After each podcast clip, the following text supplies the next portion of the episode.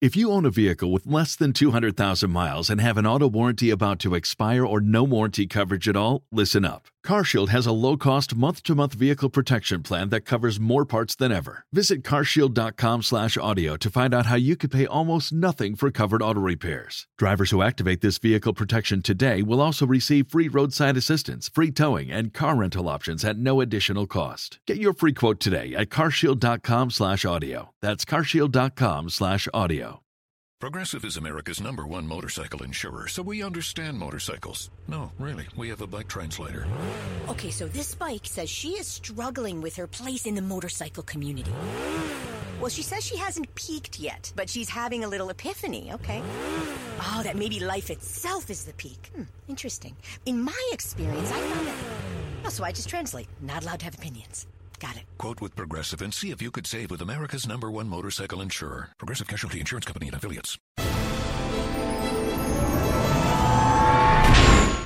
What's up everyone and welcome to the weekly Q&A. For our first question, Mr. JD Rice asks if Christopher Lloyd will be playing Joruus C'Baoth in The Mandalorian. Nice pronunciation. You didn't even ask. I really wanted to say Kabouth, I think that's how I used to say it, like when I was first reading the book in fifth grade or so. like Kabouth. but uh, that's what uh, Timothy Zahn put in like the 20th anniversary. He was like, I get a lot of questions about how to pronounce this. And it was like the annotated copy of the book. But I already went off track. Just great job. Thank you. I try. Uh, also, I wanted to choose this question first just to make the thumbnail of uh, Christopher Lloyd on Joruus's head or a mm-hmm. body with the abs and the force lightning and everything. so I'm having a good time already. Yeah. But the answer is no. Okay. There's no way, right? I mean, I'll, I'll give it like a 1% chance. I mean, I don't really know that, that much about this character, so I'll say maybe, just for fun. Yeah, I, I think that C'Baoth coming into the Mandalorian season three, unless like Luke continues to really be pulled into this story, I have a feeling Christopher Lloyd is probably going to be playing someone in Din's direct path. Like if he's going to these mines of Mandalore, I always want to say mines of Moria. If he's going to the mines of Mandalore or whatever, I, I think that he's going to meet Christopher Lloyd on the way. Yeah. I I don't know if because I would would that character be like humorous at all? Because I want him to be kind of kooky and silly, like you know a lot of his other roles. I think that's what we're going to get. I do too. Uh, yeah, I mean, they're really casting. I, I think they're kind of typecasting with all of their character actors. I mean, it is not a stretch at all uh, for Timothy Olyphant to be playing another lawman in, in the in the Wild Wild West, basically. Yeah. Because he did it in Justified, he did it in Deadwood, so it, it kind of seems like they're being playful with like, yeah, let's just get Timothy Olyphant to do it. So I agree. I think uh, Christopher Lloyd is probably going to be playing kind of an unhinged, uh, kooky character.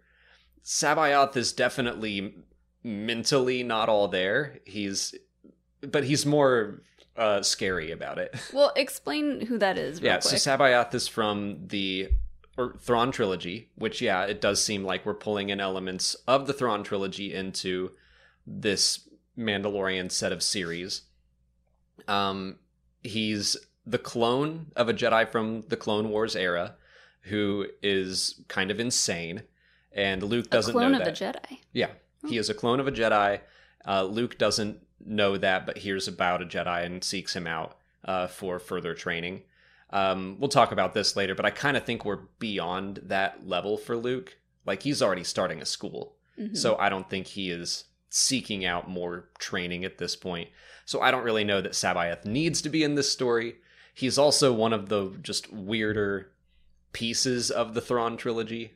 But he's more related to Luke and the Jedi than he. So uh, yeah, no, I don't see a character like that really fitting into where I think season three of Mandalorian is going to go. He he is related to Thrawn in some ways. Uh, Like Thrawn seeks him out as well for uh, help in his own cloning aspirations. So there are multiple ways C'Baoth might appear in this overall story.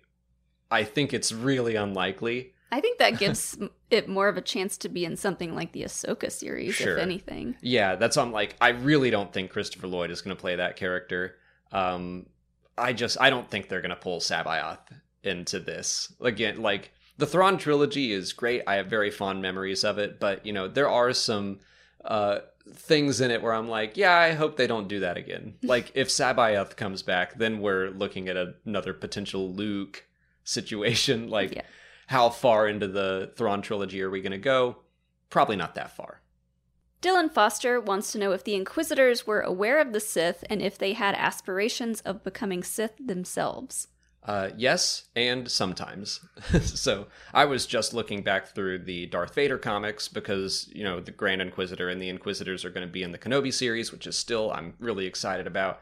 Uh, and yeah, there were uh, some frames where Vader meets uh, the Inquisitor, the Grand Inquisitor, for the first time, and it definitely seems like he might one day get to be a Sith, or like that's what he thinks in his head. Yeah, the Inquisitors strike me as Sith light.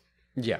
Like, it, aspirations is a good way of putting it. Like, they're kind of Sith in training, or at least, uh, you know, they think they're Sith in training, and, you know, people like Vader and Palpatine are using them like Sith in training, and just kind of playing it by ear and kind of probably stringing them along Yes. with you know oh maybe someday may- maybe one day it's like uh it's like guillermo's character in in what we do in the shadows. yeah Yeah. like like a vampire has like their servant uh that they keep around for a long They're time familiar. They're familiar with aspirations of one day becoming a vampire themselves Yeah, that I think that's uh, a pretty good analogy.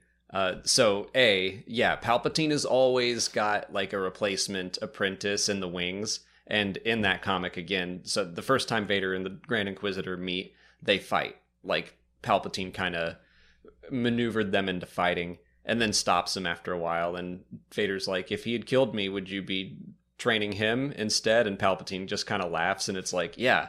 That's he's constantly testing Vader. He's constantly throwing potential replacements in his face. Um, I don't know that every single Inquisitor wanted to become a Sith someday, but I they definitely knew that they were working for Sith. Yeah, and I just got to the part where Trilla was introduced in Fallen Order, so she strikes me very much as someone who was, you know, kind of a Sith in training. Yeah. on her way there. I, I think, yeah, probably Inquisitors, even if that wasn't their intent at first, they could, you know, once you start to crave power, you just want it more and more and more. So it seems like eventually all of them would be competing for the top spot against Vader, but uh, we don't know because they're all dead by the time of A New Hope, as far as we know. it's it's interesting though. Like I don't know what to call that group yet. Like in Legends, people referred to that kind of Force user as just Dark Jedi, Mhm. which is not a good descriptor. Like a Dark Jedi is not a Jedi. It's just a dark side Force user. But Mhm. I feel like we need something to call them big baddies, little baddies. mm, mini bosses. Progressive presents Adjusting to the Suburbs. I never thought about space in my cramped apartment, but in this house, all I see is empty space. The sofa and ottoman look like tiny islands in a sea of hardwood floors. I could get two ottomans in the living room, but then I'd need another sofa. I could tell people I'm into minimalism. Anyway, when you save with Progressive by bundling your home and auto, that's the easy part of adjusting to the suburbs. Progressive Casualty Insurance Company coverage provided in service by affiliates and third party insurers. Red Duck 5 asks if the prophecy of the Chosen One could be part of the Kenobi series. You know, I hadn't thought of that. The the chosen one prophecy is something I'm not crazy about. I'm just not big on, you know, the the prophecy trope, uh the chosen one trope. Like it popped up in the amazing Spider-Man movies as well and I was like, "Okay, come on. Like Peter Parker, you're the only one that could have become Spider-Man." I'm like, "All right, give it a rest." That spider could have bitten anyone. right. but it bit Peter and so he got to be Spider-Man cuz he had special blood just like Anakin. like I'm not super into that trope, but I wouldn't mind it if they brought it up in Obi-Wan Kenobi because, you know, there's always potential for new stories to change my mind on things. I still like what the prophecy represents about putting like even more pressure on top of Anakin. That he's got the weight of all of this stuff on his shoulders. Uh, so if they explore that a little bit more, I'd be okay with it. Yeah, he's got a serious like savior complex because of it.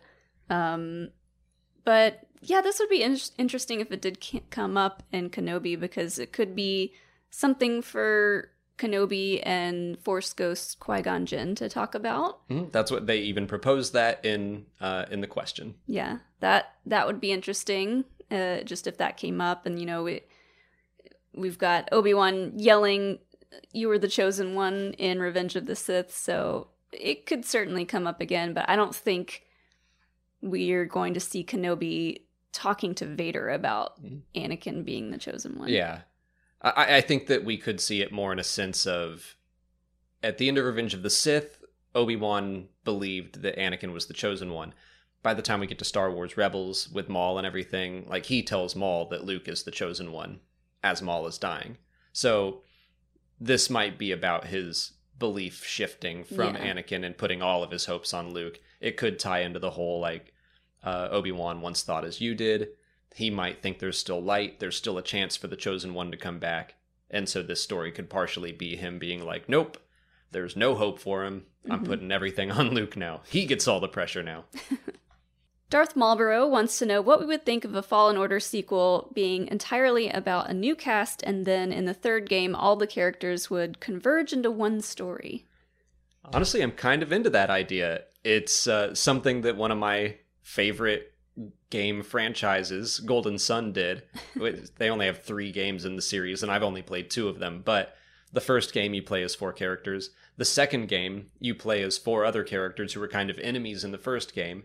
And then halfway through that game, you all meet up and form like an eight person party. It's so epic. I loved it back in high school when I played it. Uh-huh. So something like that I think could be really, really fun for the storytelling. It also helps get around that idea that Cal, if we're still going to follow that story, like any other Metroid game, you lose all your powers at the start, uh, and then you gain them back throughout the game. You can't do that with Cal. You can't like have him lose force push and pull again. It just doesn't make sense that way. hmm So introducing a new character uh, could kind of get around that. Yeah, I don't know. Like, is do we know that the model for these games is going to be a three game series? No, Okay. this is all Nope. just hypothetical. Yeah. Because I I'm going to assume that's not the case. yeah, I don't think it is either. I I just don't know that they've planned that far ahead for like a trilogy of games like that. I I do really think that the second game is going to be the same characters. I think that's likely the case. I think the most probable thing we're going to find out at Celebration, fingers crossed, is Fallen Order 2 is about Cal again and the rest of the Mantis crew, and you're doing something else, and you'll unlock some new force powers, and you'll still have push and pull, etc. Uh, maybe you'll play as Merrin, and you can unlock uh, Sith, or not Sith, Night Sister magic powers. That would be cool. Would there be any cuz I feel silly because I should know this but I'm currently playing the game for the first time. So could Cal be training Merrin as a Jedi? And Maybe. teaching like slowly teaching her stuff so that you learn a lot of the same force powers but from her perspective. Maybe. That'd be But, cool. I mean, it, it it could really be anything. And it could also, even though I think we will most likely continue to follow Cal, we might jump over to another era. It could be a Clone Wars game, and it's just called Star Wars Jedi, The Clone Wars, or yeah. something else. Like, it doesn't have to follow Cal. Yeah, that'd be kind of cool too. Or, you know, a High Republic game would be cool. Sure. But yeah, I think we're likely going to keep following the Mantis crew. I don't think we'll we'll do a whole separate cast of characters, but I did want to point out, you know, I don't dislike that concept because I thought it worked really well in Golden Sun. Sean Grogan asks if Darth Vader actually thought Obi Wan had given Luke all his training in Return of the Jedi. So in Return of the Jedi, Vader is constantly like Obi Wan has taught you well. He's very like intent that Obi Wan must have trained you.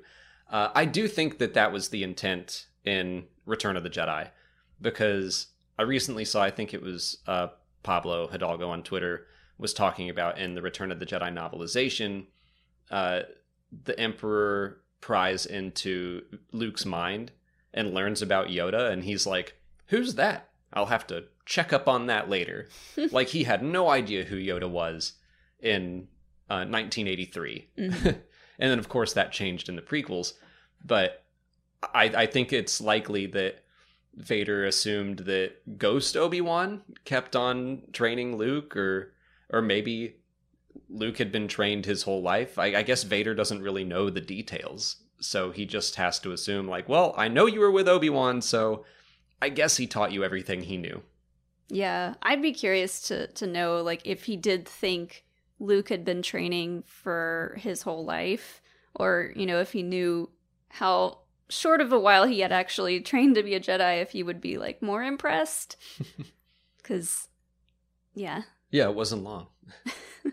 but yeah, or maybe he could just be bringing up Obi-Wan's name. Like this this would be a retcon, but he could be bringing Obi-Wan's name up just to, you know, jab at Luke a little bit and make him angry. Mhm. Remember Obi-Wan, your temporary master that I killed? Like he could be bringing up the name in that reason. or bringing it up and in the means of like this is how Obi-Wan failed me. He could fail you in the same ways. Yeah. There, there's a lot of things it could mean. but in 1983, I think he genuinely did believe. I guess Obi-Wan did all the training. On to YouTube questions. The Midwesterner wants to know if Mace Windu could be the canon Joruus C'Baoth. Told you we'd be back to this.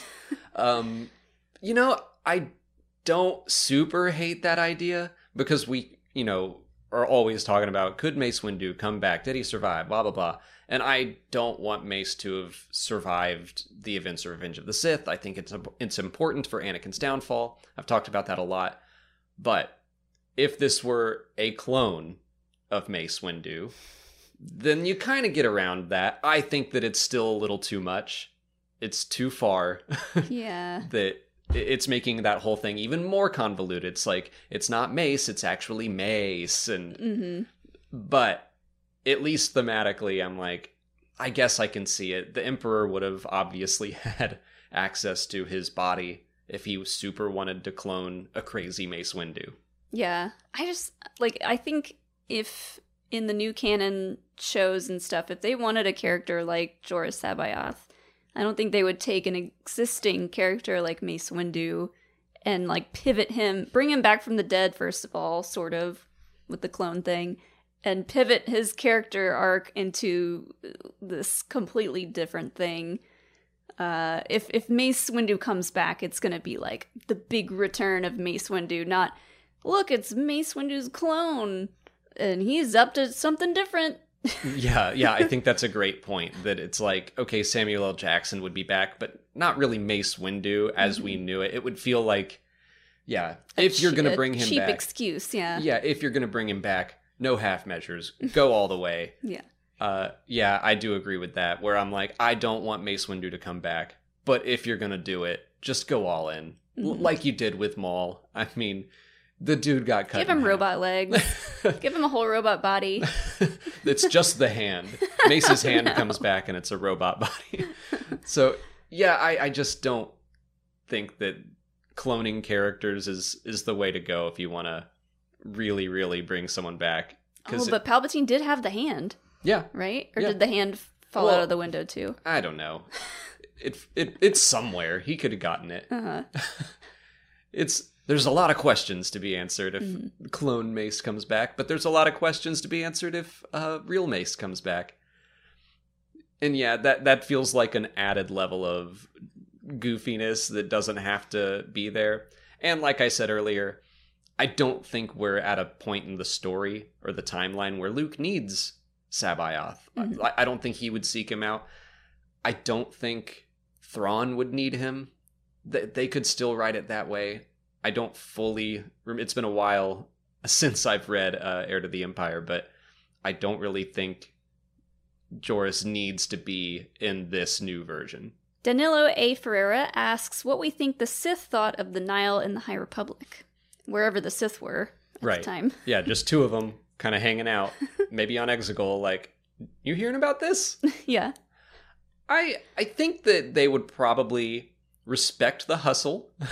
they would Mhm. respect the um, damage they've done to the Jedi and the Republic. I bet they would be happy about it in a sense that, like, well, this will make our job a little easier in Mhm. a few hundred years. Yeah, I see them wherever they are, kind of behind the scenes, thinking like, "Oh, oh, nice. But they're they're helping us right along." But I also think that if it got too far, then they might be like, okay, we got to do something about this. It's Mhm. kind of like Maul building up the Shadow collect- Collective, and then Palpatine is like, I'll let you do that for a while, but now, okay, now you've become a rival, and I'm coming over and I'm going to kill your brother and zap you. yeah. I think that they would want to know who's in charge, and then they would potentially be like, okay, how can we use this to our, our advantage, and can we like recruit them to be our foot soldiers? Yeah, like I don't want the Sith to be a major part of the High Republic because they're supposed to be gone and I don't really want them to be like puppeteering the the Nihil. I kind of want them to be their own thing, but I wouldn't mind if in phase 3 we get just a look a little look at the Sith of that time being like what is going on? Just like kick back with popcorn. They're just like, Yeah. wow, you seeing this? They're just like we're, we're hard at work in the planning phase still. Uh-huh. We're in pre-production of our takeover of the galaxy and our big return. there were just a couple of slacker Sith in there that that just dragged their feet and took their time until Plagueis and Palpatine came along and they're like, "Let's kick things into high gear." hmm Yeah, I I think they would appreciate just the fact that there are more people in the galaxy that see the Jedi, you know, the way that they see them, and they're just like those Jedi are just a big nuisance to us. And yeah, I think respecting their the hustle is a good way to put it. The RM network wants to know who we think the central threat of Phase Two of the High Republic will be. Good question. And I mean, I don't think it'll be the Nihil. I clearly, I do think the Nihil will have a presence. I think we'll learn a little bit more about Marchion's uh, family, father, maybe, well, probably grandmother more than father, but Hmm. some some ancestor. But other than that, I'm not sure.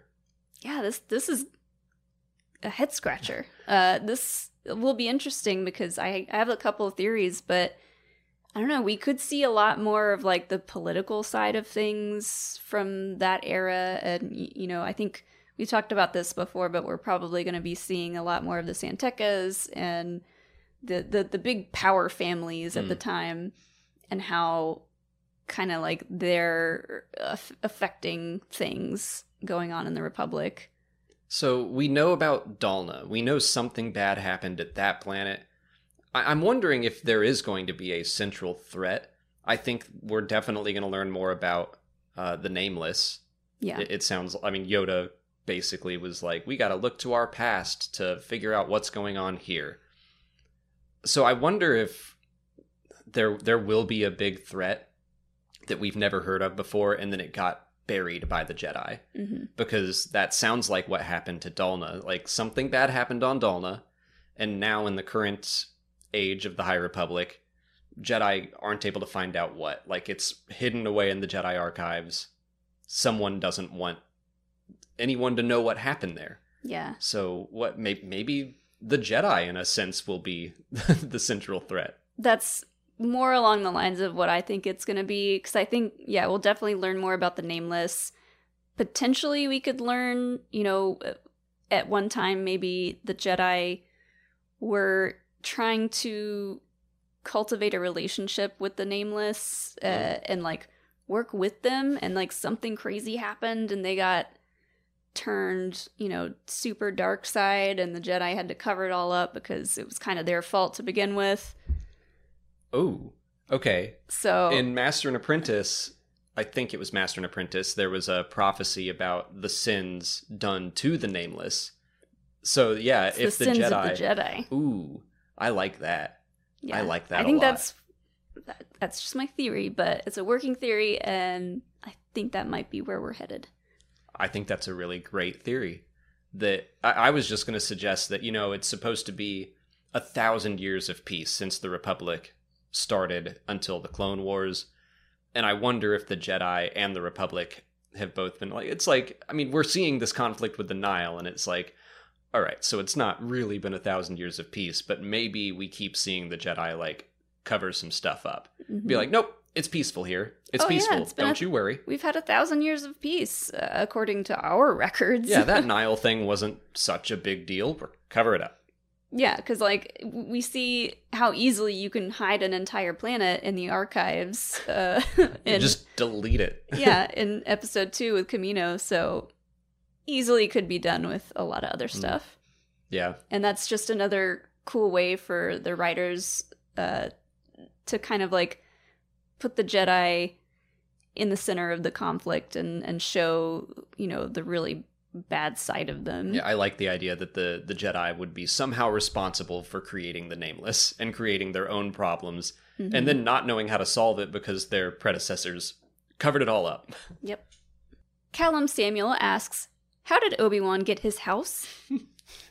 Thought it was a fun little question. And but it's an interesting one because we've seen in the trailer and in the the images released for Obi-Wan Kenobi that he is apparently living in a cave. So Which I- you I- said you thought it was under his house. I just said it might be. I, I actually don't think it is. I think that they're suggesting he's living in a cave. okay. Maybe it's his home away from home where he goes to spy on the Lars family. But I kind of like the idea that he is literally living in a cave with nothing but the essentials. He's got his pillow and his blanket, and His Sudoku book that I know he's got. no, no Sudoku book. I like. I'm saying he thinks he deserves nothing. He failed the galaxy, so he's going to punish himself by living in the cave with no Sudoku, no Okay. Wordle, no hurdle, none Okay. of that. so Yeah. I, I, I think that that's where he's living. Uh, we could see then after the Kenobi series, you know, after he tries to get back in touch with Vader, maybe tries to pull Vader slash Anakin back to the light. And so after all of that, he's like, all right, I'm going back to Tatooine for good now. I really got to step it up. We see him apply for a loan. uh, you know, go. Th- he's got to pay a mortgage just like everybody else. So Yeah. Well, that, I, I I don't think you're that far off. I don't think we're going to see the technicalities, but I think that we could see him learn and grow and forgive himself and be like, you know what? I don't deserve to live in a cave. I deserve some comfort. Mhm. Uh, it's not just my fault. Anakin made choices as well. So then he gets the house. Um, I, I did say the thing about it being under the hut because I think that was something suggested in the original Star Wars. Like he was going to live in a cave and then they changed it for production reasons and he lived in a house. Uh, so I was thinking maybe the cave is a nod to that. But yeah, I think in Legends the house was just abandoned. It was like in a in a bad part of Tatooine. I guess an especially bad part of Tatooine. and so he just kind of took it and everyone was like, "Okay, that's fine." Or maybe he won it in a, you know, a, a rascally game of sabacc or something. And he was using the force to to get his dream home out Uh-huh. on the Jundland Wastes. he he overheard a conversation of a guy trying to sell his house at the cantina, and then mind tricked him to sell it to him Oh, poor guy. for really cheap. That's all the time we have for questions today. If you want to leave a question for next week's video, just put it in the comments below or sign up for Patreon to join our weekly Q&A discussion. If you haven't already, please like this video, subscribe to the channel, Follow us on Twitter, Instagram, Facebook, and TikTok. and as always, thanks for watching and may the force be with you.